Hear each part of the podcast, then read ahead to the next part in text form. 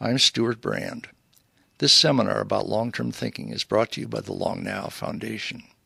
If you would like to see high quality videos of the talks in the series, including this one, they are available online for Long Now members at longnow.org. Good evening. I'm Alexander Rose, the Executive Director at Long Now Foundation.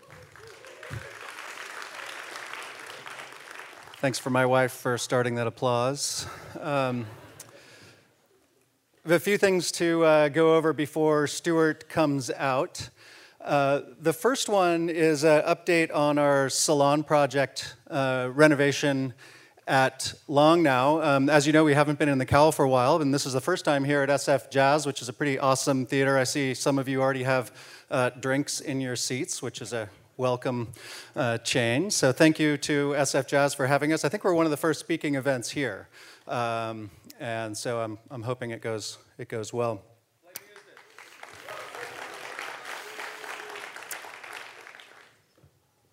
So, the, uh, as many of you may know, we launched a campaign to raise money for our salon uh, renovation uh, just before the end of the year, along with uh, St. George Spirits, who made some custom uh, gins and whiskeys for us. Uh, and since that time, we have been working on finalizing the plans and getting them all approved by the Park Service, which has now been done. And um, we came upon a really interesting opportunity, which is the people that are renovating Pier 2, the Cowell Theater, where we have a lot of these events, uh, Oliver and Co are offering us a discount if we get started on uh, doing the construction at the same time they're doing that renovation. So if we get started in June, we get a substantial discount. So we're trying to get to the halfway point of raising the money for that, which uh, is about $80,000 away. And so we're about to launch a new version of the campaign for that that uh, also includes a bunch of new do- donation levels starting as low as $10, so $1,500 is no longer the, the low bar. Um, and we've been working on the design of the space so that it has a lot more kind of conversational spaces of chairs facing each other, and as well as being able to convert into an event for small events for up to about 70 people. Uh, it even has uh, chalkboard robots for uh, keeping the Long Now Twitter stream up in chalk. And the uh, other thing that we are adding uh, in working with Samovar Tea Lounge is uh, as as we had the alcohol side of this that you could kind of buy into, we also wanted a non alcohol side of this that you could buy into. Um, and so we tried to find a long term tea. And it turns out there is a tea called Pu'er tea, which is aged over decades. And they have found uh, sourced a 1989 vintage Pu'er tea, which is, we're going to store on site just like we do with the, uh, the gin and the whiskey. So you can come and your Pu'er tea leaves come down and we make a, a, a pot of those for you.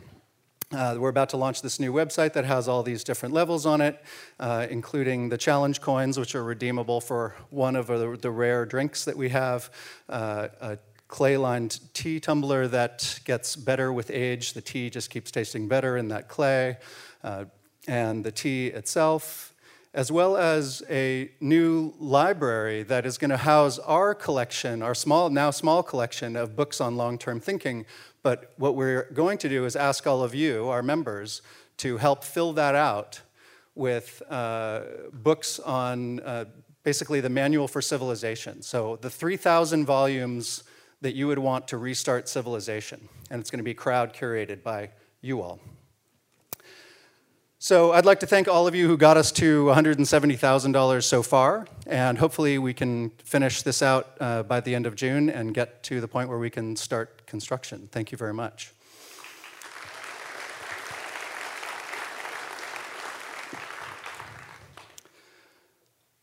So, since Stewart is the host of the series, he doesn't uh, really have someone to introduce him. Uh, he doesn't really need an introduction, I don't think, to this group, but I just wanted to mention a little bit about having the Revive and Restore project here uh, under the Long Now umbrella. And when uh, Ryan and Stewart first started talking about this project, um, it was pretty clear that it was a long term project. I mean, if you look at the restoration of uh, the California condor, for instance, it's 30 years in at least in order to get from tens of birds to hundreds of birds. So no matter what species we choose, even ones that haven't gone completely extinct, it's a long term project. And you also do long term historical research in order to figure out how you're going to go about this. So that made a lot of sense. But what has been especially striking to me is that Revive and Restore is not only uh, long term thinking in that sense, but it's also one of the first projects about conservation that isn't just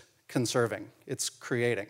And I think that's a, a really important point that, you know, when I look at my three and a half year old daughter and try and sell her a version of the future, it's not just you're living in a world with less. You're living in a world where you can create more. And that's really why I think this project is important and is important to Long Now. And I know that we have a bunch of students here from uh, CSU East Bay, which is part of our Long Kids program, where we're just now starting to, uh, to work with younger students.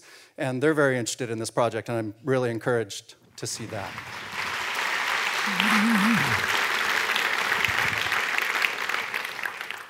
I just saw the future. There's going to be woolly mammoths back in Siberia and northern Canada, knocking down the forest, helping save us from climate change and keeping the tundra from releasing all those gases and bringing back grass, which fixes carbon. And people will say, uh, I thought they would be bigger.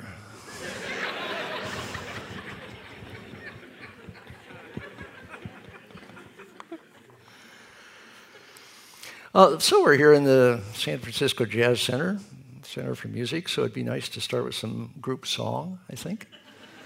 Um, no melody, don't worry, just the music of time.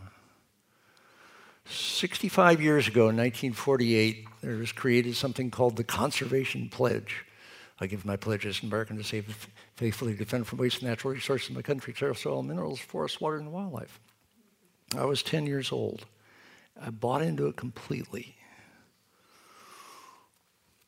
Let me see if this group likes it. Try it on for size. Recite after me. I give my pledge as an American to save and faithfully to defend from waste. The natural resources of my country. Its air, soil, and minerals, its forests, waters, and wildlife. All right. Let's just see if we've got. There he is. You see? Um, Okay, tonight the subject is wildlife. So I bought it. I majored in ecology at Stanford.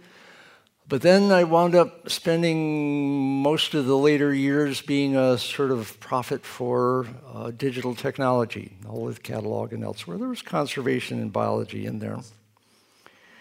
But mainly as a, a person who said, these technologies, like digital technology, are liberating if you make them so. So nowadays I'm doing that with biotechnology. Consider smartphones. Digital technology liberates people like mad. Well, just a few years ago, you had in vitro fertilization starting to come along in the 80s, and people said, uh oh, this is abhorrent, this is an abomination, this is people playing God. There's clearly going to be something wrong with those children, and there's probably something wrong with the parents who want to make humans that way. And then they met the babies. And they met the parents who had been liberated from non fertility. And now in vitro fertilization probably made quite a few humans in this group and is one of the normal ways that we reproduce these days. Well, biotech is about to liberate conservation, or at least part of conservation, and in a spectacular way. Because extinction is a different kind of death. Uh, it's bigger. And we didn't really learn that until 1914 when the last passenger pigeon, a female named Martha, died in the Cincinnati Zoo. This had been the most abundant bird in the world. They'd been here in North America for maybe six million years. Flocks a mile wide and 400 miles long. Used to darken the sun. Aldo Leopold, one of the founders of conservation biology, said the passenger pigeon was no mere bird, he was a biological storm. Yearly, the feathered tempest roared up, down, and across the continent, sucking up the laden fruits of forest and prairie, burning them in a traveling blast of life. Bird was a keystone species, enhancing the whole eastern deciduous forest, from Canada to the Gulf, from Mississippi to the Atlantic. They were what are called now ecological engineers, animals that create or modify habitats for other species, either structurally, as beavers do, or nutritionally, the way salmon do. Passenger pigeons did both those things. Uh, this was an athletic bird. They had two speeds, zero and 60 miles an hour. Those flocks went 60 miles an hour. Dodging through trees, they went at 60 miles an hour. Uh, there's one story of a group of men who were standing around with their horses, and here came a passenger pigeon being hotly pursued by a falcon. And uh, the passenger pigeon, at 60 miles an hour, ducked through the legs of one of the horses. But these birds went from 5 billion to zero in just a few decades. Uh, what the hell happened? Um, well, commercial hunting happened. They were hunted uh, for meat that was sold by the ton. And the, the problem for them was that the flocks were so dense that when they came to Earth, uh, they could be nabbed by hunters and netters who would come from all over by the hundreds and kill the birds by the tens of thousands and ship them on the new trains to the East Coast to be sold.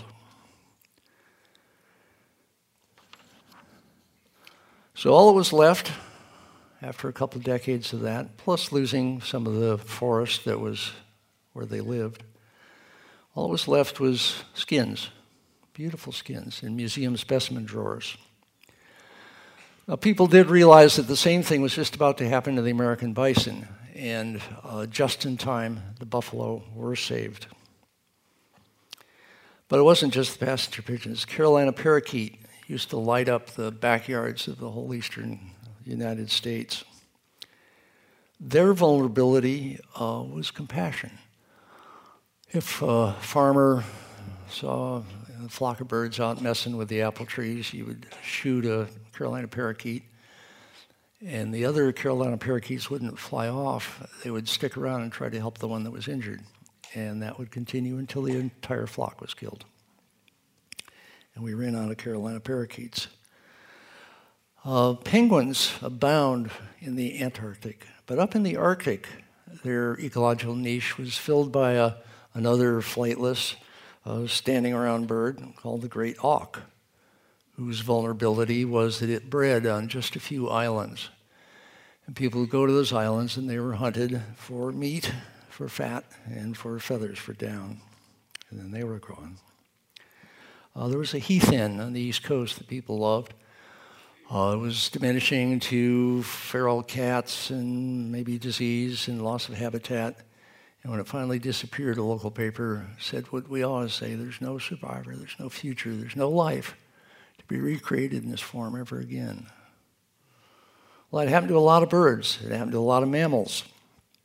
Uh, an amazing animal was the, the aurochs in Europe, which was uh, the American bison equivalent. It used to keep all of Eurasia, from Spain all the way to Korea, uh, somewhat open and biodiverse with meadows and grasslands. Uh, documentation on that goes all the way back to the Lascaux caves. One of the most marvelous of all animals was the thylacine, the Tasmanian tiger in Tasmania. Um, they were thought to be a pest killing sheep. They weren't, but uh, it was a bum rap, and nevertheless, they were hunted until there were just a few left in zoos, uh, just in time for a little bit of film to be shot.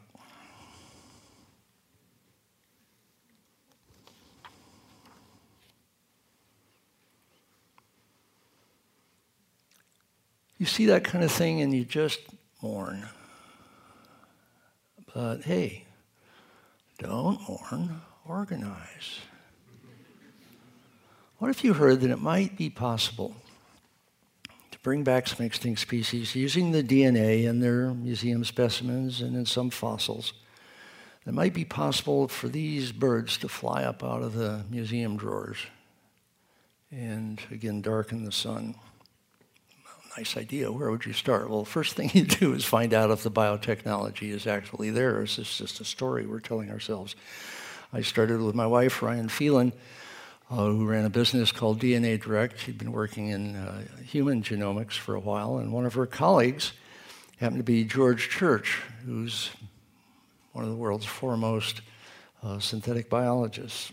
And George turned out to be uh, fascinated by passenger pigeons and quite kind of confident that he knows techniques that could bring them back. So Ryan organized and George hosted at the Wyss Institute at Harvard uh, a meeting, a small one with just a few conservation ornithologists and molecular biologists like George and a bioethicist. You always got to have at least one. And um, fortunately, uh, molecular evolutionary biologist named Beth Shapiro had already sequenced the passenger pigeon a few years before. All she really needed uh, from the specimens at the Smithsonian was a little bit of tissue from the toe pad. And right down, way the hell in there, just need a little pinhead's worth, is what's called ancient DNA. Because once these specimens are dead, the DNA starts to fall apart. It's pretty fragmented, it's contaminated with a lot of stuff. But we have the techniques now to reassemble uh, laboriously but successfully basically the entire genome of the extinct animal. So then the question is if you can reassemble the genome, can you reassemble the bird? And this is where George Church thinks that you can. Uh, his book, Regenesis, has a chapter on bringing back extinct species. And one of the tools he would use is the multiplex automated genome engineering device that they developed at the Wyss Institute, which is a, a kind of an evolution machine. Basically, you, um, you write some DNA, you try it out on cells and uh, what are called organs on a chip, and uh, you race them against each other in a massive way. And then the winners of that, the ones that are really successful, then you can uh, try them out on a living organism.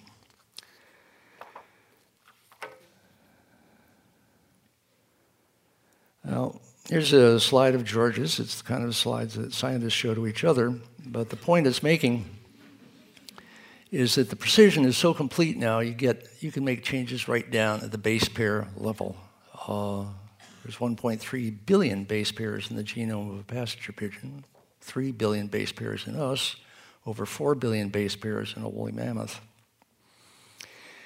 And the idea is you'll be able to replace a gene with a variation of that gene, with a different allele. So you could call the technique allele replacement.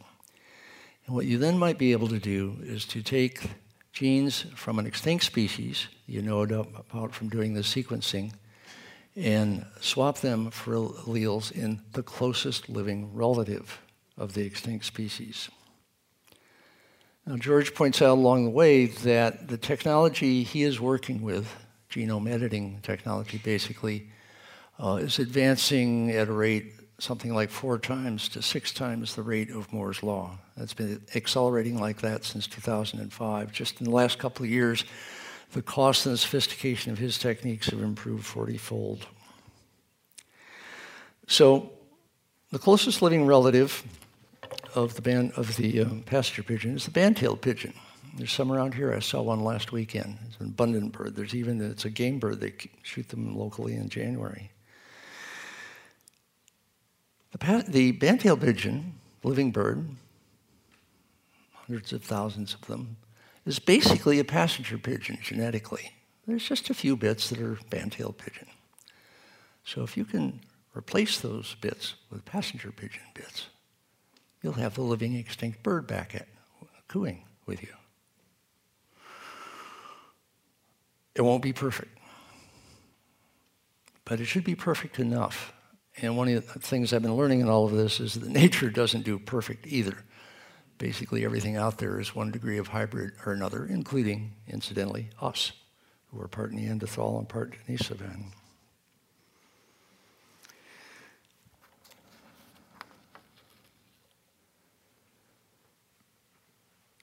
So this meeting in Boston had three direct results. This is, by the way, I think how you move things along. This is kind of my report to Long Now membership of you know how you get something like this going. You do it with meetings. This meeting had three direct results. One was that Ryan and I were persuaded that there was really something here. The passenger pigeon probably was the good organism to work with in all of this. And uh, within Long Now, we started this thing, nonprofit called Revive and Restore Extinct, Species Back to Life. Ecological enrichment through extinct species revival. And the idea is that we would try to move ahead the whole field of de-extinction as a field that can move ahead responsibly and specifically push ahead with the passenger pigeon.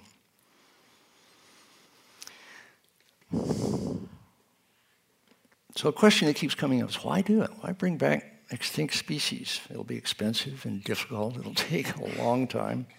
It won't always succeed. Why bother? But then you have to ask, why do we put so much time and trouble and effort and emotion into protecting endangered species? Because the same reasons will apply to species brought back from extinction. We want to preserve biodiversity. We want to restore diminished ecosystems.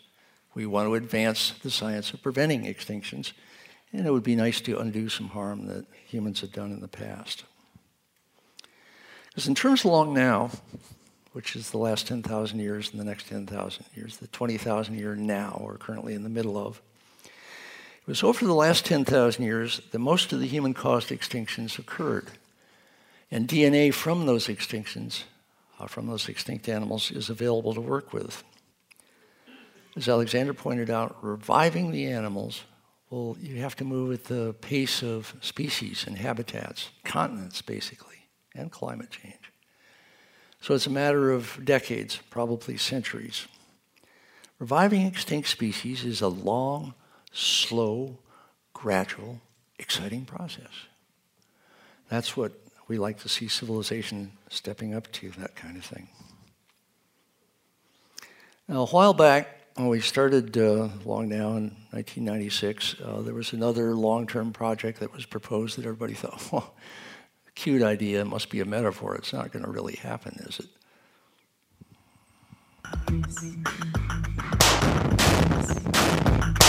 This is the 10,000 year clock being built as we speak in West Texas.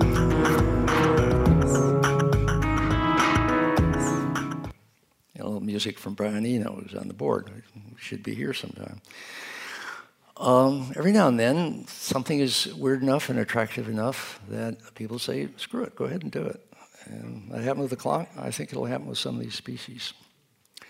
The second result of that meeting was that word got around to a young graduate student, um, and he got in touch. This was somebody named Ben Novak. And uh, it turned out that, along with Beth Shapiro, all on his own, he had sequenced the passenger pigeon using money from his parents and, and uh, family and friends.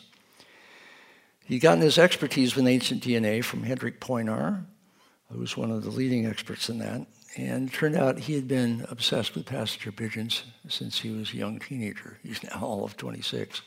So we hired him full time. And in this photo I took uh, last year of him at the Smithsonian, he's looking down at none other than Martha the last passenger pigeon alive. Ben's job is to adjust reality so she is not the last. The third outcome of the Boston meeting was realization that there are scientists all over the world working on various forms of de-extinction, but they'd never met each other. Now, National Geographic got interested because they're celebrating the 125th anniversary this year, and they have a theory that the last century discovery was mostly about finding things. And they think that in this century, discovery is mostly about making things. So de-extinction, they figured, fits into that. And they hosted this meeting uh, at uh, their original building, in their, in their boardroom, actually. It was a private meeting, about 35 scientists, molecular biologists, and conservation biologists coming together to see if they actually had work to do together. And they decided that they do. Um, it was pretty rousing. George Church said that it reminded him of the meeting in 1984 in Alta, Utah, in which it was decided to go ahead with the Human Genome Project. Now, one revelation that I had was that there's a lot of conservation biologists that aren't waiting for extinct species to come back. They're already bringing back extinct ecosystems. So, for example, David Burney over in Hawaii, he's done enough paleoecology on their site in Kauai uh, to decide that they could bring back, right there in the sinkhole where they're doing the work, a piece of ancient Hawaii. All they had to do was eliminate the invasive plants, plant 100 or so native plants, and wait for rare animals to show up, which they did. But that success required finding a surrogate for an extinct animal called the, uh, which was a tortoise-billed flightless duck that used to basically harvest all the ground cover plants that are mostly invasives now that volunteers couldn't keep up with. But a land tortoise, uh, which is not particularly invasive, uh, and people keep them as pets and then grow tired of them as they get enormous. Uh, so they are provided for free, and they are doing the job of the extinct animal uh, very well. If uh, somebody wants to bring back the tortoise-billed duck, then uh, they can replace the tortoises. But in the meantime, the surrogate is working just fine. And that's this kind of soft edge we're discovering in conservation biology everywhere. Uh, a fellow Frans Vera is doing something even more ambitious. There was an article about it in New Yorker uh, a couple months ago. Um, his idea, he's, he's got this place called the uh, Oostvaardersplassen. And it's ancient Europe in Netherlands. Uh, like about 20 feet below sea level. So if the dams ever burst, so much for ancient Europe. But um, he's got a 23 square mile area in which he is using uh, herbivores like the ancient herbivores. Um, these are heck cattle and konik horses replacing the old tarpan and aurochs until they get them back. And the result is a, uh, a nature reserve that, once again, the rare species are showing up, like the bearded reedling, gray-legged goose, the white-tailed eagle. And once upon a time, much of Europe looked like Africa does now. Well, one part of Europe now looks like Africa does now, and that kind of thing is going on. But the leader of all of the, uh, oh, and, and I should mention that uh, the, the aurochs is being brought back by uh, Henry Kerkdijk Otten and others who are working with. The thing to remember is that the aurochs is not a mythical beast. The last one died in 1627, uh, uh, very well documented, as I showed.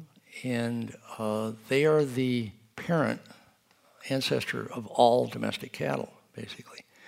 Some of the domestic cattle are out there's a lot of varieties. Some of them are pretty primitive, very hardy. And uh, what Henry's group is doing is uh, basically backbreeding those guys to go back to the traits which are well known, working with species like the here, here we come. Yeah, the Maremma primitivo. He looks like he's off a cave wall. And they're bringing back this animal. Now, Europe is way ahead of North America in rebuilding wildlife corridors, uh, using the abandoned farmland that's turning up all over. And so as the aurochs comes back, it will repopulate uh, these wildlands and make them more biodiverse by opening them up with uh, species-rich meadows. Now, Sergei Zimov is probably the biggest ecosystem revivalist there is out there. Um, in northern Siberia, uh, he is working with the realization that the largest biome in the world used to be what was called the Mammoth Steppe, reaching all the way around the poles where there's a lot of land.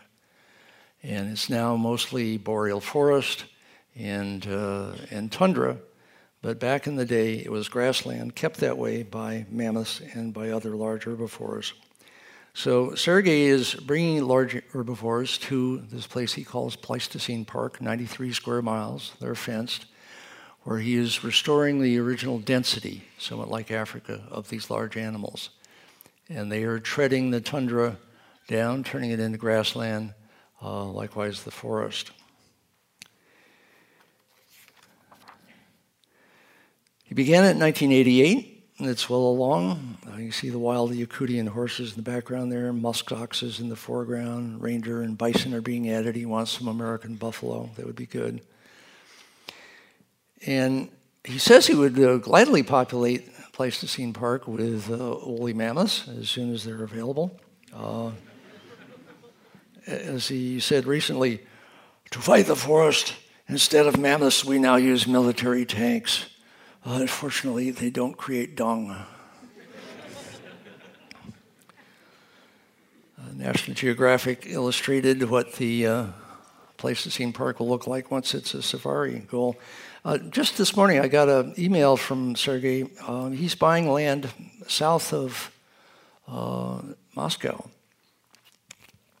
Moscow. He's going to start a more, already is starting a more accessible Pleistocene park. Um, and is already starting to fence it and inhabit it with these creatures. And that one will be easier for us and everybody else to visit. Um, part of what he wrote me today is he says, part of all required animals I have found within Russia, but some will have to be taken from abroad. Aurochs, bison, mouflons, red deer, all these animals lived on this territory in Pleistocene. Also, mammoths, hyenas, cave lions, cave bears, cave humans. so, by the end of that private meeting at National Geographic, the scientists realized that, you know, we we're ready to go prime time. And uh, we wanted to get the subject of de-extinction out there in a ways with enough context so that the public discourse about it wouldn't go all simple-minded, but would stay as complex as the emerging science is. And about that time, Chris Anderson at TED invited me to give a talk at TED this year, and then uh, suggested and offered the help to do a TEDx on de-extinction, uh, which was organized by Ryan, and we did that in Washington, D.C. this March. Uh, National Geographic again stepped up as host. It was a rather fabulous occasion. Uh, got lots of press. And a really interesting precedent is uh, Bill Powell, who talked about the American chestnut. It's the only plant that's been discussed in terms of this. It hasn't really gone extinct, but it's an extremely loved plant tree that was one quarter of the eastern deciduous forest, billions of trees. And it went extinct over the period of oh, 1918 to 1950 and depauperated the entire area. So, starting in 1983, the American Chestnut Foundation has been running a program to cross the American chestnut with a blight resistant, because this fungus came in uh, from China that was killing the trees and there's a blight-resistant Chinese chestnut. So there's now the fourth generation of selective backbreeding, and they're down to a 15, 16th American chestnut, which is pretty resistant to the fungus. And they're gradually being released to repopulate the forest. At the same time, Bill Powell, working with Chuck Maynard, took a biotech approach starting in 1990. They were invited to by members of the foundation. And they observed that the blight cankers do their damage with oxalic acid. Now, there happen to be genes in wheat that uh, defeat oxalic acid. They detoxify it. So when those genes were engineered from the wheat into the American chestnut, you got blight resistance. And um, in fact, the, the first version, Darling 4, you see here, was uh, nearly as resistant as the Chinese chestnut, and the one that uh, Bill announced in March Darling 311, is more resistant to the fungus than the American chestnut. Um, and this transgenic tree is also joining the American chestnut revival. One of the things you have to wonder is can this kind of technique be used against the fungus that is killing frogs and bats? I think it probably can. Now, Bill Powell noted that um, when you backcross American chestnut, this tree has 45,000 genes, a lot more than we do. And some 2,800 of those are coming from the Chinese tree in the back cross, whereas his transgenic American chestnut has only three or six genes that are new to the tree, and they are put in there with introduced with much more precision. So this his metaphor is you know comparing 11 pages of a book versus two or four words. So the question is, are these tainted species? Well, which is the tainted species? Uh, the one that is 15 16ths American, or the one that is 99 and 44 100 percent, 44 one hundredths of a percent American? Just a little trace of wheat in it. That kind of question is going to keep coming up.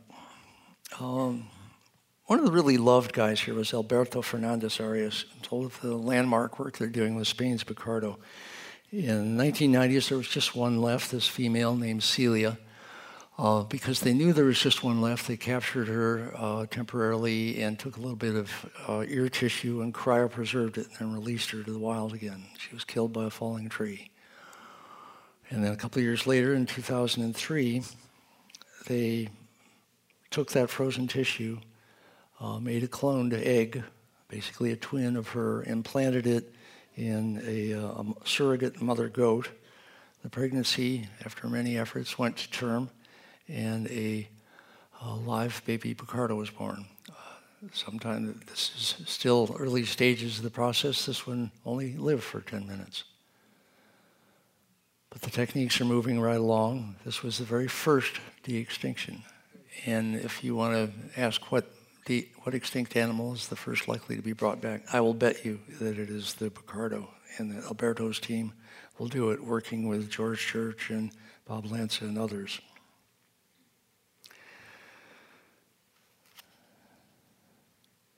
Mike Archer uh, focused on the thylacine many years ago, and now he's focused on one of the most exotic animals in the world, the gastric brooding frog. This is a frog uh, who she laid the eggs then she swallowed the eggs, turns her stomach into a uterus. The eggs become tadpoles and little baby frogs, and then she opens her mouth and the baby frogs come out.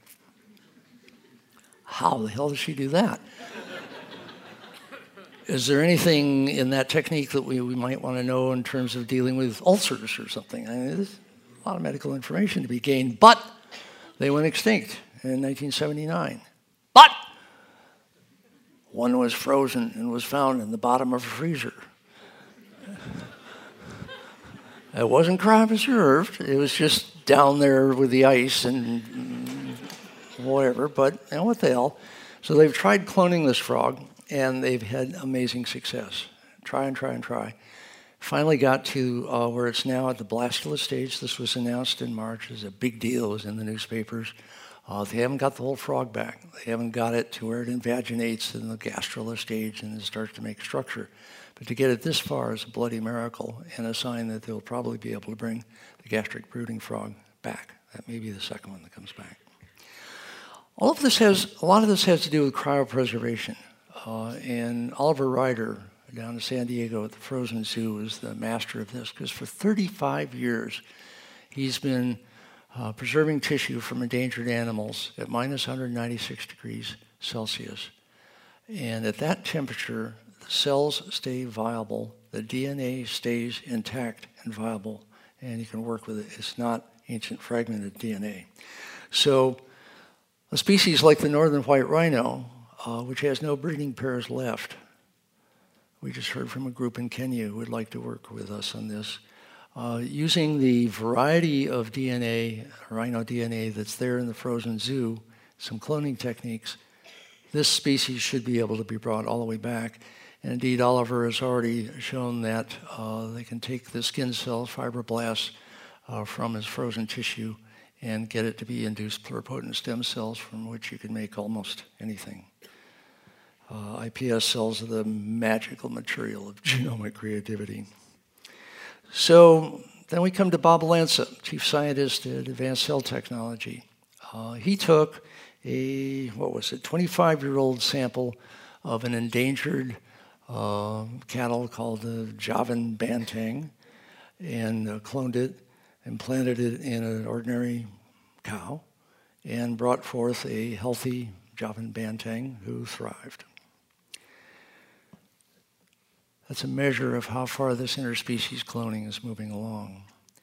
Now, what really excites Bob Lanza is the capability now, and it won a Nobel Prize last year for Shinya Yamanaka, of taking fibroblast skin cells, turning them into induced pluripotent stem cells, And from those, you can even make germ cells, sperm and eggs. And that could be used to bring back all sorts of endangered animals. But, you know, I'm still wrapping my head around this because males can produce eggs, females can produce sperm. Gay parenthood will never be the same. Pretty quickly, gay parents, male or female, can go ahead and have their own genetic children.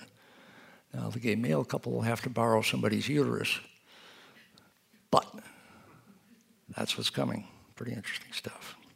By the way, uh, Lanza also says uh, he, he, collects uh, huge dinosaur fossils, and he says, unfortunately, we won't be able to bring dinosaurs back because um, they're 36 million years old, and you cannot clone from stone.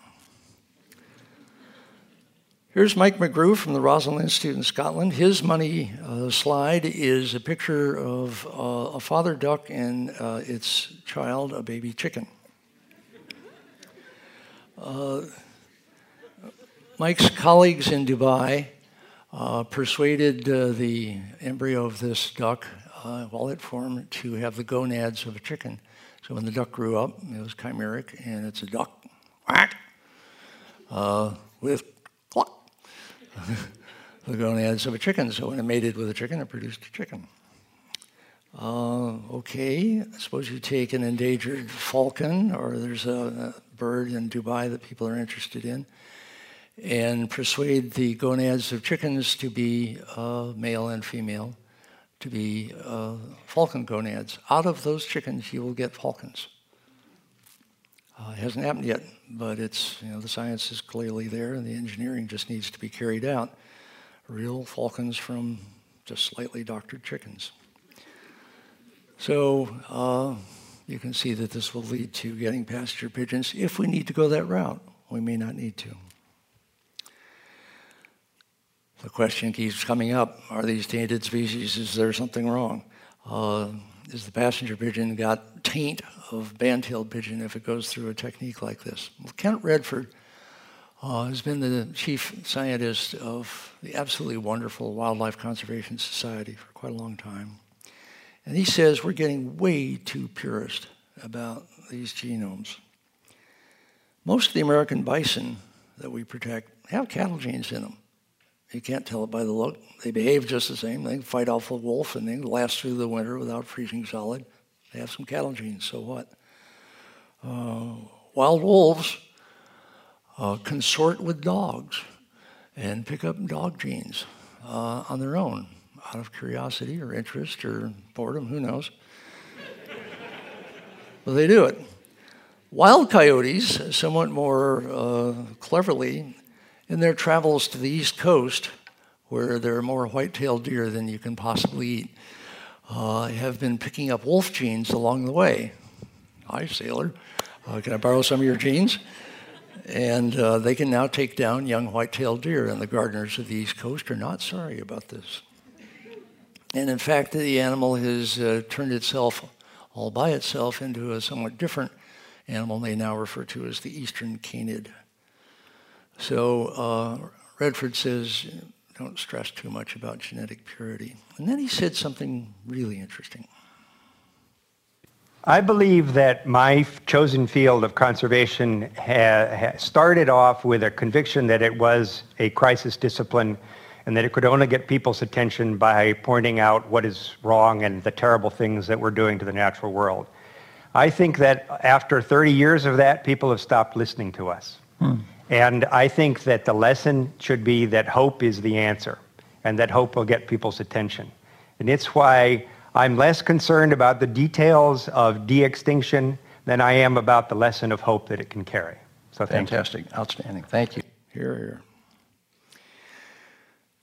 Well, the intent of the TEDx de-extinction was that word would go forth and people would uh, hear about uh, the idea of de-extinction and, and, respect it. And I have to say it worked. It was a cover story in National Geographic. It was front page in the New York Times. There were two articles in Science Magazine, hundreds of other places online and other publications. Um, New York Times asked me to write an op-ed piece about the extinction, uh, which I did, and they accepted, and then uh, they didn't want to use it because they felt it had been uh, scooped by this front page story. So they turned it back to me, and I just put it up on Huffington Post, and uh, which was surprisingly easy and quick and uh, rewarding compared to going through the op-ed editors. Anyway, up it went, and then uh, the great thing is you get you put something up, and then you get to do science on the commentary. So here came the comments, and I thought there was an alarming theme in there. People think that nature is broken, hopelessly broken. And this is a piece where I detailed how there is habitat waiting for the great auk, for the passenger pigeon, for the woolly mammoth. But they said, nah, none of these animals uh, will ever be any more than zoological curiosities. The world they inhabit is gone, sad but true. Actually, not true. Their natural habitat, if not already destroyed, is quickly eroding. Hmm, that's true in a few places, but in most places it's the opposite. There's a recent paper by Jesse Ausubel and others. It's titled Peak Farmland. We have now peaked at farmland, and more wild land is coming every year. One of the comments was the human race has stripped over 40% of the world's jungles and forests in the last hundred years. There is absolutely no point in bringing back extinct animals. What they leave out is that second growth of these forests is greatly outpacing um, the rate at what is being cut down. So the question is, and this is Kent Redford's question, what is the cost to conservation of this kind of hopelessness? So, one of the great tools for, for, wildlife protection is the Red List of Endangered Species, compiled by the IUCN. It's a crucial compendium of bad news. Um, and it lists, but they're, uh, they've been listening to Kent Redford, and they're working up on now doing a set of green lists. And the green lists will list species that are doing really fine, thanks and species that were in trouble, like the bald eagle, but are now doing a great deal better. Thank you, everybody. Uh, they're also going to be listing protected areas in the world that are particularly well managed. Congratulations to them and keep up the good work. So these are signs that we've sort of blended in with something is that conservationists are getting the idea of building hope and building on hope, and they see de-extinction as part of that. Now, one of the founders of conservation biology is uh, Stan Temple. And he said in Washington, de-extinction is essentially a game changer for the conservation biology movement. It changes one of our principal arguments that extinction is forever. Protection of endangered species might be diluted. It's not just a matter of competing for funds, though they worry that might happen. People might say, hey, extinction is curable. We can relax about these endangered animals. Let them go. We'll fix their problems later, maybe. Mm, that would be like giving up on exercise and good diet because you hear the costs of heart surgery are going down. De extinction, you must be catching on, is really hard and expensive and doesn't always work. It's better to keep the animals from going extinct the first time. So, for de extinction to go ahead, it's really got to blend in with conservation efforts to prevent extinction. It might help you bring back some uh, iconic uh, superstar extinct animal and bringing back its habitat and the whole story of uh, getting its world back was going to protect a lot of other endangered animals in that habitat. And as you can see here, uh, Stan Temple likes the idea of bringing back what he calls extinct alleles from the uh, museum specimens and from the frozen zoo specimens of these animals that are short on genetic variety and are, are not reproducing well. Here's a landmark. Hendrik Poinar is an ancient DNA expert in Canada. And this is the mosquito in amber that was shown by his father, entomologist George Poinar, to Michael Crichton who wrote the book that became the movie Jurassic Park, where the idea was there might be some dinosaur DNA in that mosquito. Uh, there's not. not nice try. But it's a great movie and uh, got a lot of people used to the idea that you might be able to bring back some extinct species. One for sure that we should be able to bring back, it's fabulous preserved DNA, is the woolly mammoth. And uh, as Hendrik pointed out, uh, from their DNA, you learn that not all of them were woolly. Uh, they varied regionally. Uh, they hybridized during their declining millennia because people thought, well, you know, climate finished them off not likely because they lasted through a great many ice ages and interglacials and all of that. And there were some of them uh, actually around at the time the Egyptians were building the pyramids. Uh, what did them in was people with spears. Us.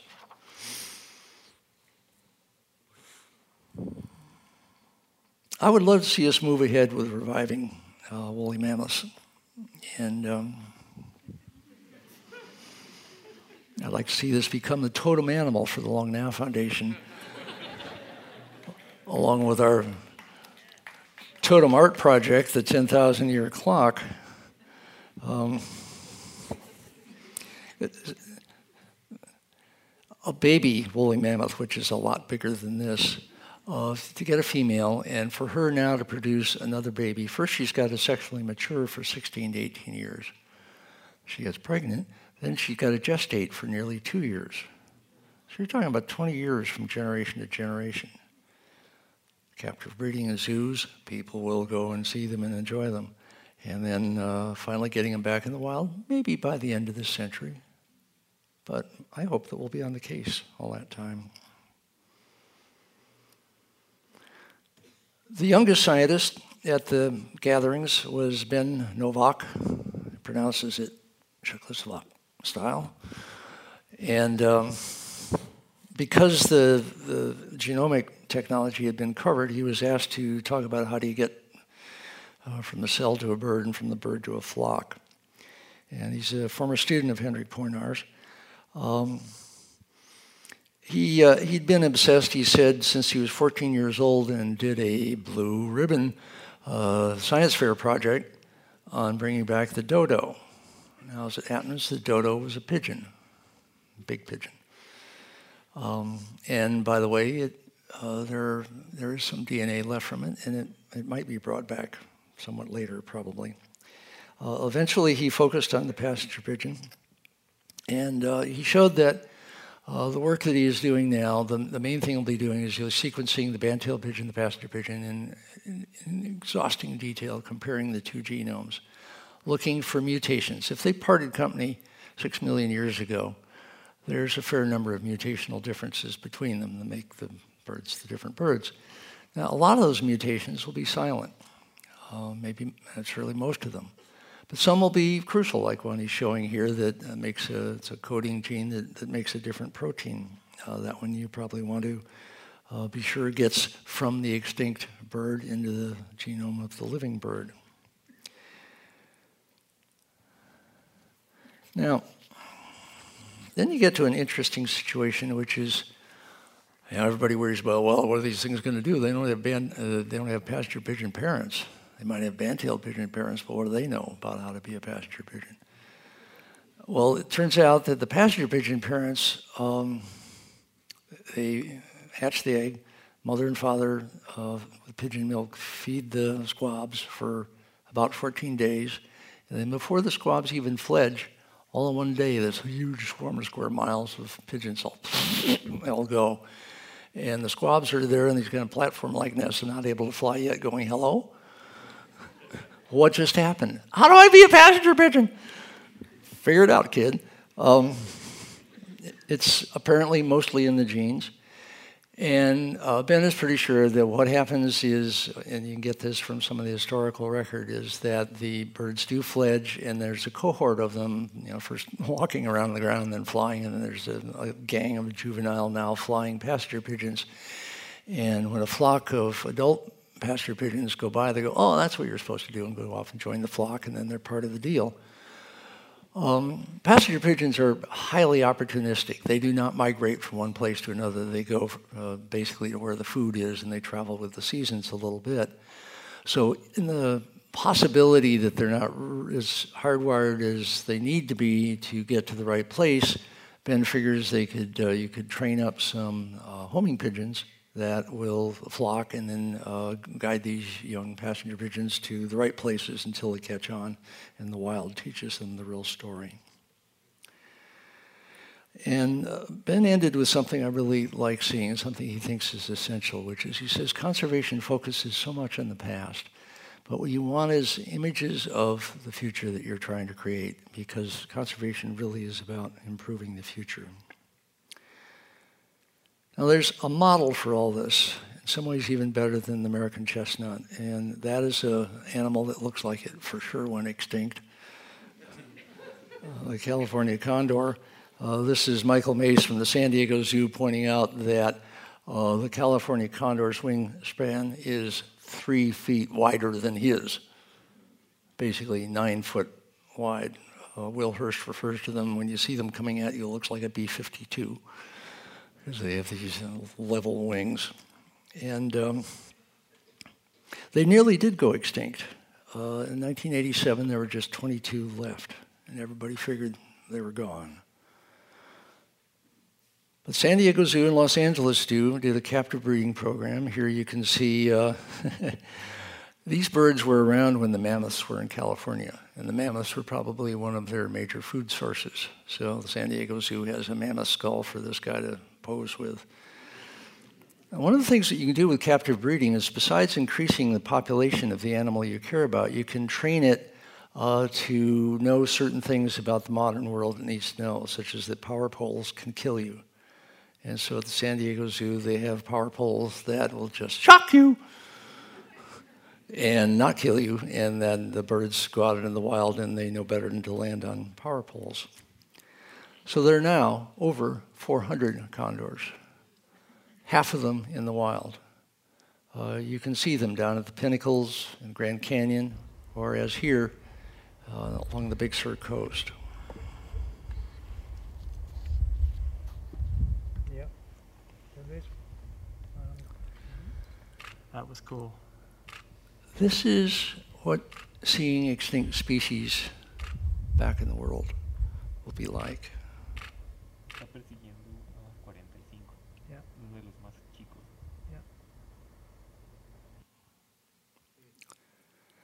So Long Now is pushing ahead with the passenger pigeon, with Ben. Um, he has uh, joined uh, Beth Shapiro at UC Santa Cruz in their brand new ancient DNA lab. They're sequencing the band-tailed pigeon. They're doing much more refined sequencing of the passenger pigeon, uh, starting the processes, comparing them.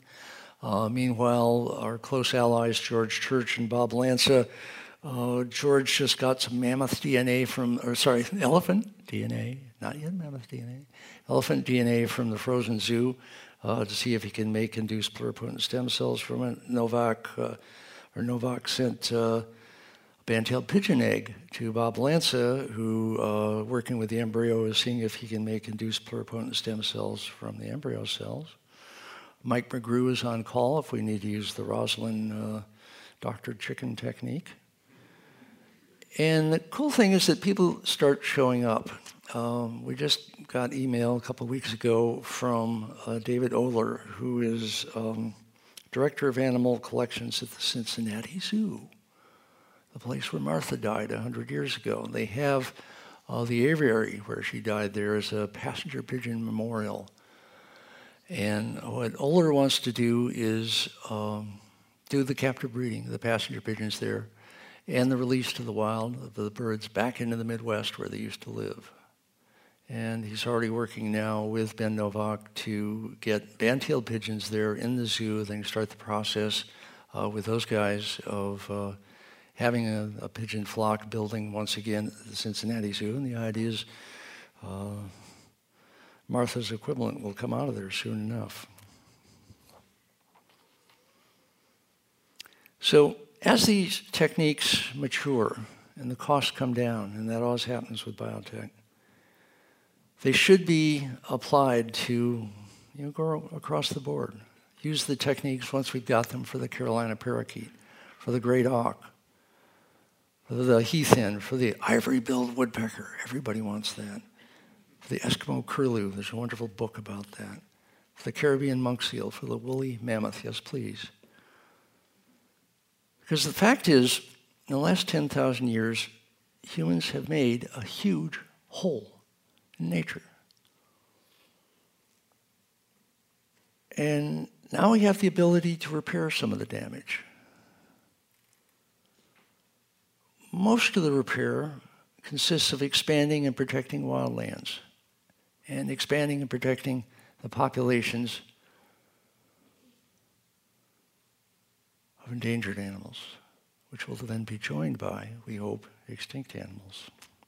Because some of these animals, some of these species that we kill off totally, we might consider bringing back to a world that misses them. Thank you.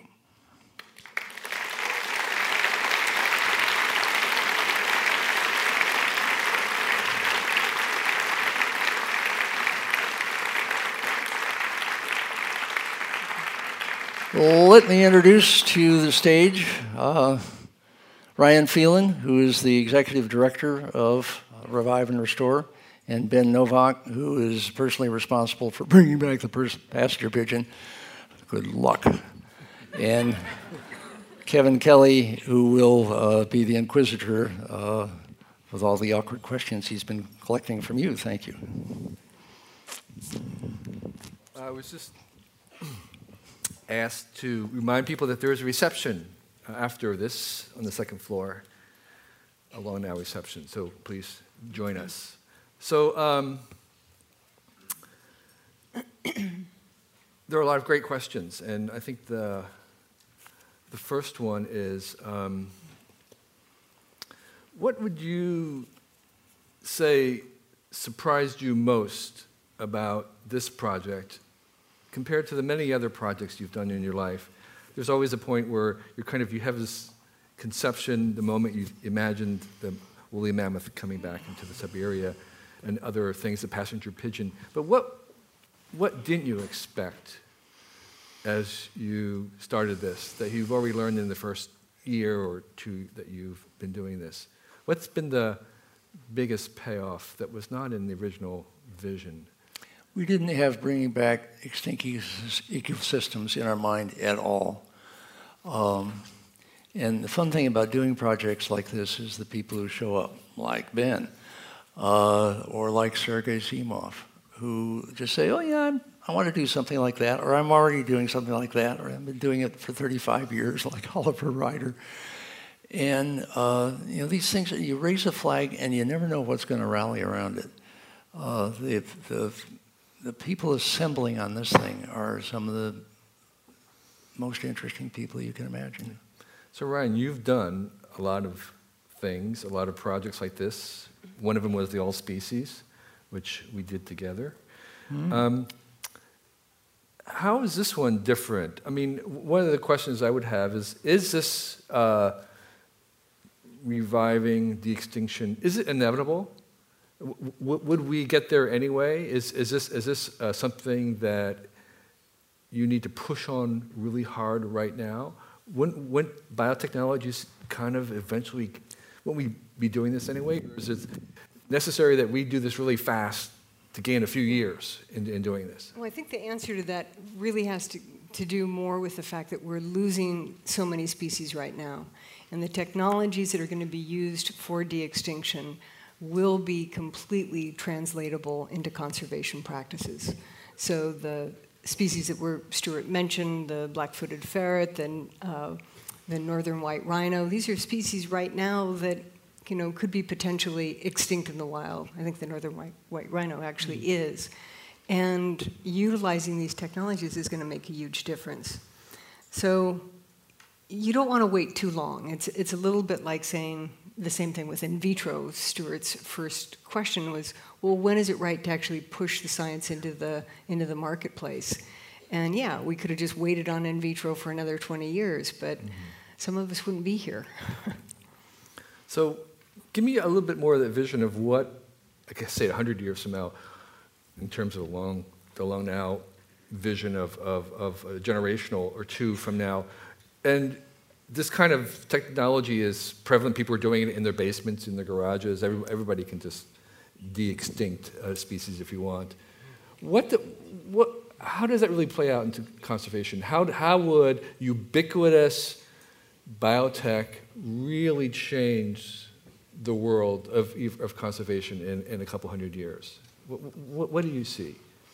I'm, I'm persuaded we've got about 10 years to establish the sort of responsible way to do de-extinction. Mm-hmm. And if it isn't set in place before you actually have de-extincted creatures coming out of people's garages or uh, some random place, and then people freak out over them, and the conservation biologists are sort of catching up, and all the rest of this. Uh, if it can move forward in a well thought through, in the public discourse, in a really transparent way early on, then when you get to the weird stages later on, when there's people in their garden shed trying to make one-eyed, one-horned, flying purple people eaters, uh, which they will, uh, they'll know that that is a different thing to do than bringing back an extinct species, which will be already established. Is that you you know you really honor the existing highly evolved animal.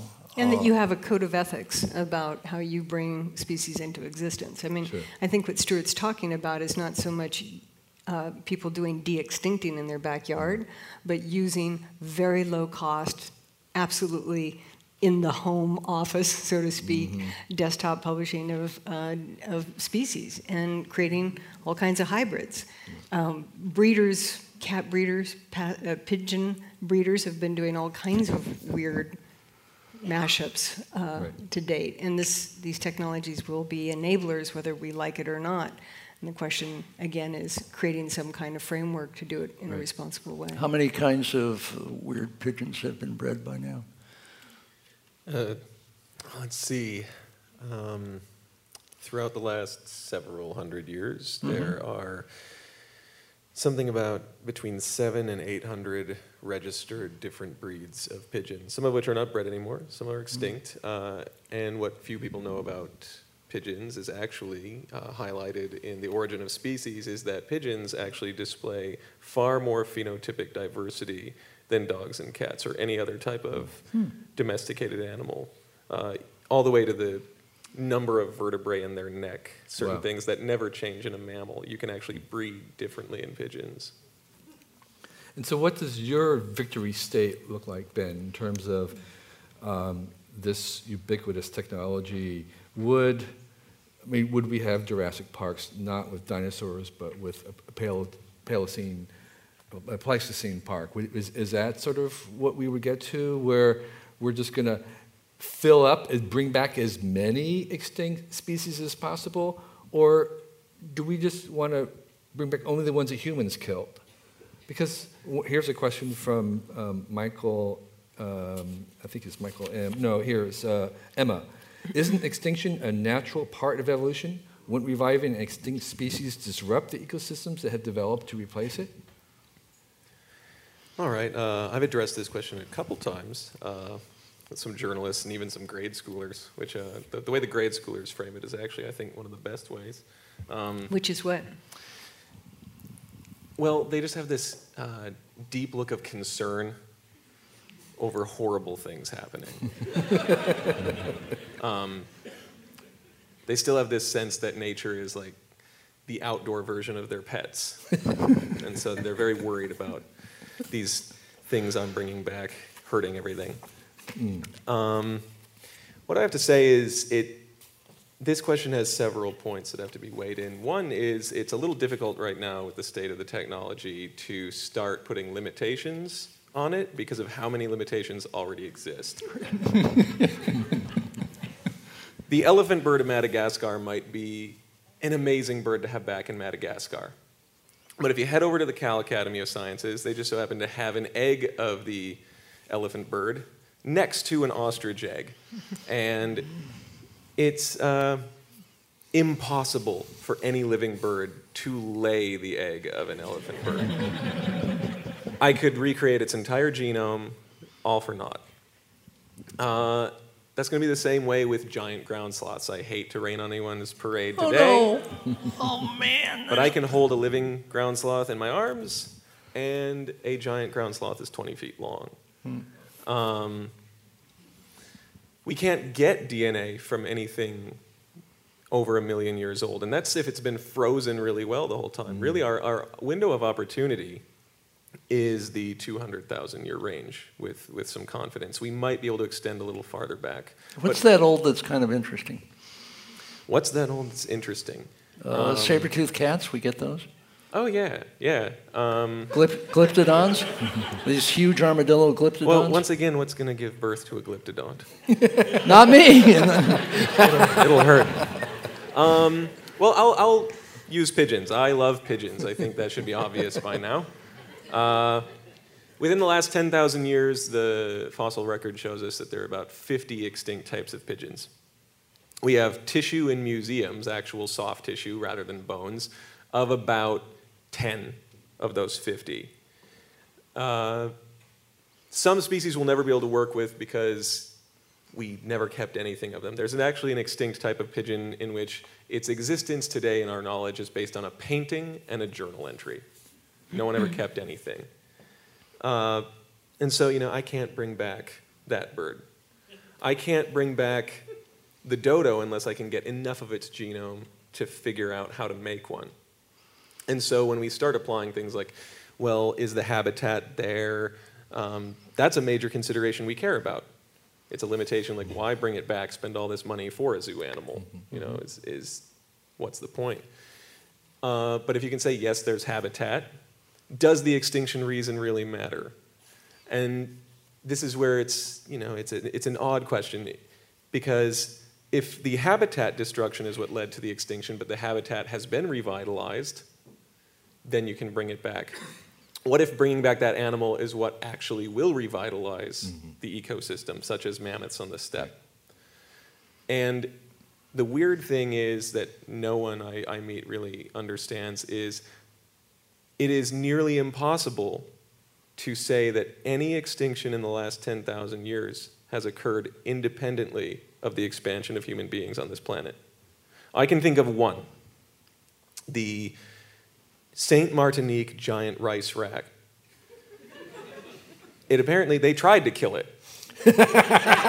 um, and when they couldn't kill it, they turned it into a French delicacy that they cooked for two days. And it, was, it, was, it was the size of a cat. And then a volcano went off and killed everything on the island except for the one guy they had in the underground dungeon. It's a, it's a fantastic story. And a lot of the ecosystem, there was enough of it left that it came back. There's never been a giant rat seen again. I see. These are rare instances. Most species in the last 10,000 years have gone extinct due to humans. So you're going to have a hard time finding an animal on the list of animals that qualify for being brought back that we didn't cause the extinction of. Okay, great. That's a good question. So, uh, Michael M. has a question in terms of bringing back these species. We have this focus on species, species. He says, How important is it to think in terms of bringing back species as opposed to designing the best new hybrid species? When there was, why try to bring back the pure thing? Why not just go for let's make as many hybrids as we possibly can? Are we limiting our options based on nostalgia or I, guilt? I like the way th- this guy thinks. Right. How, because I think one of the things that we're going to be looking at is are there things that we want to engineer into the species that we do want to bring back? So, could you make island birds resistant to avian flu, which has wiped out so many of our island birds? Are there things, um, Stewart mentioned the gastric brooding frog, could it be brought back resistant to this particular fungus? So, I think we will see tweaks like that. And we are seeing conservationists now talking about how certain species should work with climate change at different altitudes. So theoretically, you could be bringing in genetic variation that, that is more, um, you know, receptive to climate change. So, so that may be part of what this vision of, say, ubiquitous technology would be, where we're just creating many, many, many more species, not just the ones that are reviving the, the, the extinct ones, but just creating every possible hybrid we could. Yeah, I don't think there'll be different species. I think they'll have different, um, different alleles that will Mm-hmm. provide them with some other traits, but I don't think it'll be a different species. We But that'll probably we, come. We could do that. So, um, Richard Lee says, isn't the DNA in the nucleus only half of the story? What about the cellular structure of the egg? Maybe there's a lot of, of technology that could go into, again, engineering the donor, the wombs, the eggs, and the necessary part of that. So that could be, you were saying, what could birth X species? Well, you could also use genetic engineering to make something just to hatch the other thing. So, so you have these scaffolding species that are necessary just to get the species that you want. I think that's what the chicken is. Okay, right. I think that's how the But chicken. you may have specialized chickens there. I don't want to see the chicken that can give birth to an elephant bird. well, though. sorry. I do. Are you? Come on. Boy, what a Look- spoiled sport. There's a lot of scary stuff in this field. I got to tell you. You know, it's Big bird. Well, and and so we got to come back to how are we going to do this responsibly? Well, yeah, right. So, so, so right now we have a lot of laws about, say, people having wild animals. Basically, you're not allowed to have wild animals. A lot of endangered species, you're not, uh, citizens almost aren't even allowed to touch in a certain sense. You're, you're, you're really prohibited from uh, handling or keeping wild birds, say, that are endangered. And so, what would be some of the kinds of, of responsibilities that people might have with, say, an animal, making an animal? You know, Mike Archer, I, I mentioned him mainly, mainly in relation to the gastric brooding frog, but he is a total enthusiast for the thylacine, for the Tasmanian tiger. And he said if you look at some of the museum specimens of this beautiful animal, you see signs that it wore a collar, some of them. And uh, it was illegal to have thylacines as a pet back then because the government was trying to exterminate them entirely. He's pretty sure they were kept as a pet and that if it hadn't been illegal, uh, that would have helped them survive. He said, no animal that has worked out a relationship with humans has ever gone extinct. And so it may well be that part of the sort of peacemaking that we, we make with these extinct animals is we bring them back, and I'm sure it'll happen with passenger pigeons, is that people are going to, you know, the pigeon fanciers are going to want some. And I assume, uh, I don't know, that's okay with us, right? I want to see passenger pigeons in every exotic aviary in the United States. I, I want, you know, I don't want this to be an idea of I'm giving my bird to the world. I want this to be our bird as Americans, as Canadians who, who originally got to see it. I, I, uh, I want a future of de-extinction that's not about trying to move backwards to the past, but is about the idea of possibly customized species and using biology more in the application of our lives. I think the future is about quality of human life and responsibility to a future we have. We as humans, we change the world more than any other entity, and it's high time we start doing it responsibly and consciously. And this isn't about necessarily bringing back a mammoth because, well, it would be really nice to erase that gap. The mammoth is an animal that could change an ecosystem. We're talking about changing the world in a way that we've never done before. And it comes to pets, agriculture, everything, those are all things that people have intimate relationships with that we need to mm. change and we need to work with for an expanding population. And yeah, if I can give a passenger pigeon to some young 14 year old version of me that he can keep at his house, then I don't see anything wrong with that. Andy Isaacson suggests our relationship with some of these things like the mammoth would be that um, mammoth burgers. Would be if, if mammoth burger turned out to be really the best burger in the world. then uh, you know you can make it without uh, killing a mammoth. In fact, you can probably make it without reviving a mammoth um, because you know, mammoth tissue is so well preserved in the permafrost I think we want to have enough that the guys who are starting Yeah. to print meat at Modern Meadow and so on, I've already talked to them about this. Right. They said, "We'll start with leather. Can we make mammoth leather jackets first? And yeah, sure, why not? Um, mammoth burgers, Mm-hmm. bring it on. Uh, all of that prepares people for the mammoth, I Yeah. guess. So you've been, you've been uh, constructing this as a very positive thing, is, is use conservation to create, to make hope. Is this the what can possibly go wrong question Yes, coming? what could possibly go wrong? So what, what, what are you really worried about? Velociraptor. Um, you remember that the, the, best line, really, in the movie Jurassic Park is uh, when the uh, uh, Goldblum character says, uh, which I think was based on Stuart Kauffman at Santa Fe Institute. He's the chaos guy, right? And he says, um, uh, "Life will find a way," and that's what we're going to keep rediscovering. And uh, you know, at the same time, we'll be beating our heads bloody trying to make some recalcitrant animal from get it to survive, and they just won't do it because things like that occur at every level of this process. Other animals will be sort of, you know, oozing them along, and off they go. Now, there is a fear out there that there's going to be the mongoose in Hawaii phenomenon. Um, or the brown tree snake in Guam phenomenon, that somehow nature is extremely fragile and some particular entity gets loose with who knows what gene in there and it'll take off and destroy well, everything. and the human hubris will think we know what is appropriate to put where right. and put it in the wrong place, right? Exactly. That's the other part of the story. Right. Um, you know, the hard part is going to be getting these things to survive in the wild. Zoo is such a cushy place for an animal that when you try to push them out, they say, No, are you kidding? I'll live half as long. I'll be hungry most of the time. I'll never find a mate. There's no doctors out there. Do you know what it's like to live without? I mean, you cannot get animals to leave the zoo. It's really hard. You have to train them and all the rest of it. So, you know, those are the real issues I think we're going to meet is, is actually getting these things to live back out in nature, which is one tough neighborhood for every animal out there.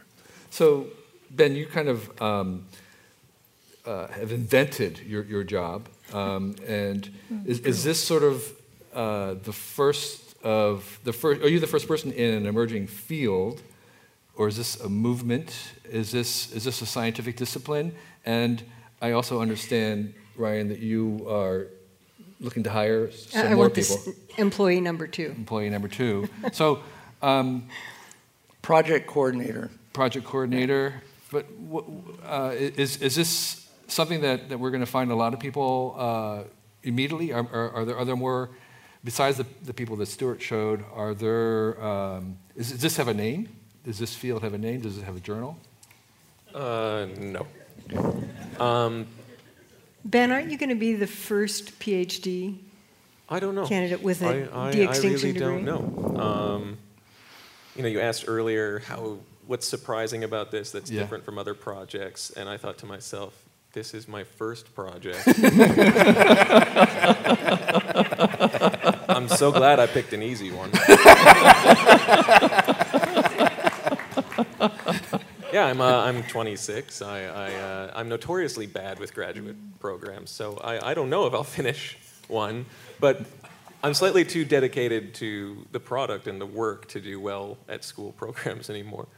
Um, and just before I really continue, how, how many people in here are under the age of 50? Wow, Ooh, good sign. that's a really good sign. That's a good sign. I promise you, if some horrible accident doesn't take you away beforehand, that given your life expectancy, you'll see passenger pigeons. And that's because of this emerging field.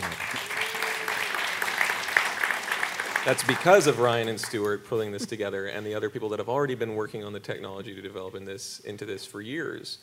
But uh, you know, to show you how you know, the technology goes fast, but building a field can be kind of slow. Hmm. Ancient DNA started in 1984 as a hmm. technique. It's not an actual field, it's a technique. That's hmm. important to distinguish. It's a technique that you can use to explore evolutionary biology, uh, forensics, all types of things. And, you know, to this day, there's still only a handful of people in the world that work on it. Only a few labs in the United States that do it. And so, you know, it might be 50 to 100 years before this is really an established field that any student can enter a program and do. But that's what makes the first projects uh, so amazing and adventurous and great to be a part of is this is what sets the premiere of this.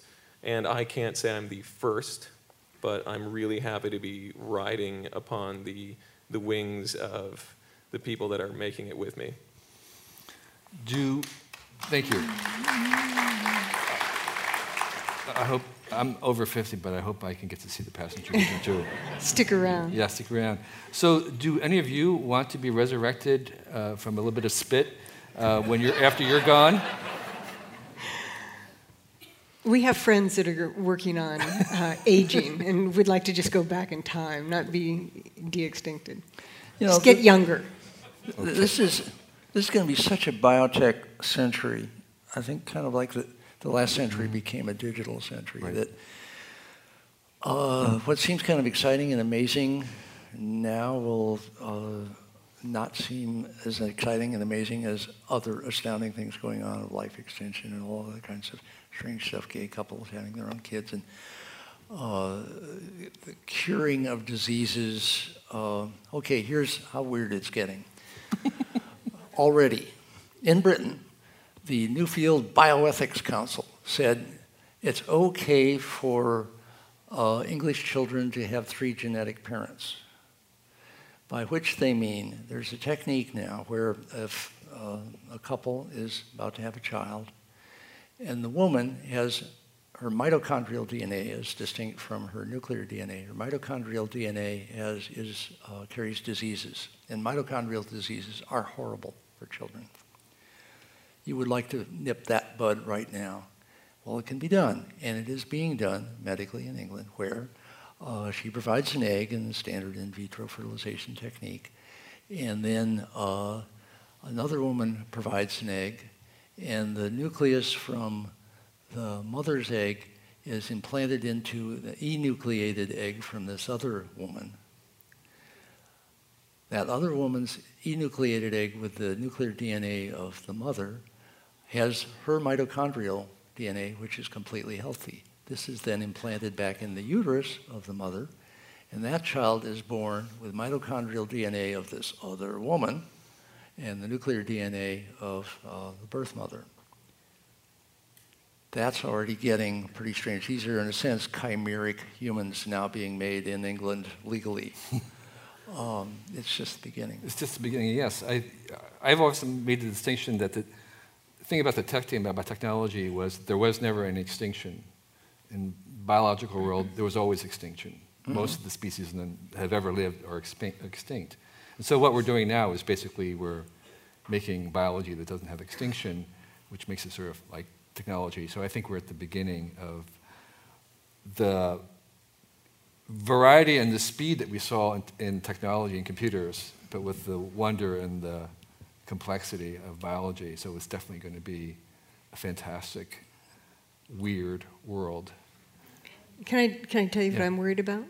Yes. Oh, good. Uh, it, it, I think the biggest challenge that this quote field of de-extinction runs is when it gets really pitted against existing conservation or environmental ethics or movement as such, as you can't do kind of genomic engineering on this side and be a, a card carrying conservationist or environmentalist on the other side. And I think that what you know, sort of the job I see long now and Revive and Restore in particular playing is really to help, you know, blend that. That basically when you're protecting and conserving an ecosystem or a species on the brink, it's really no different than really trying to help bring something back that has gone extinct. That it really is one continuum.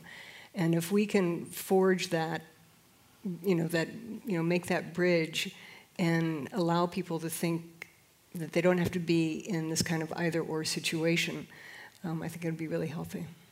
Well, this is a generational project, and I hope that the under 50 crowd here takes up this and yes. um, really executes what you guys have started. But thanks for the Thank questions. you. Thank, Thank you. you.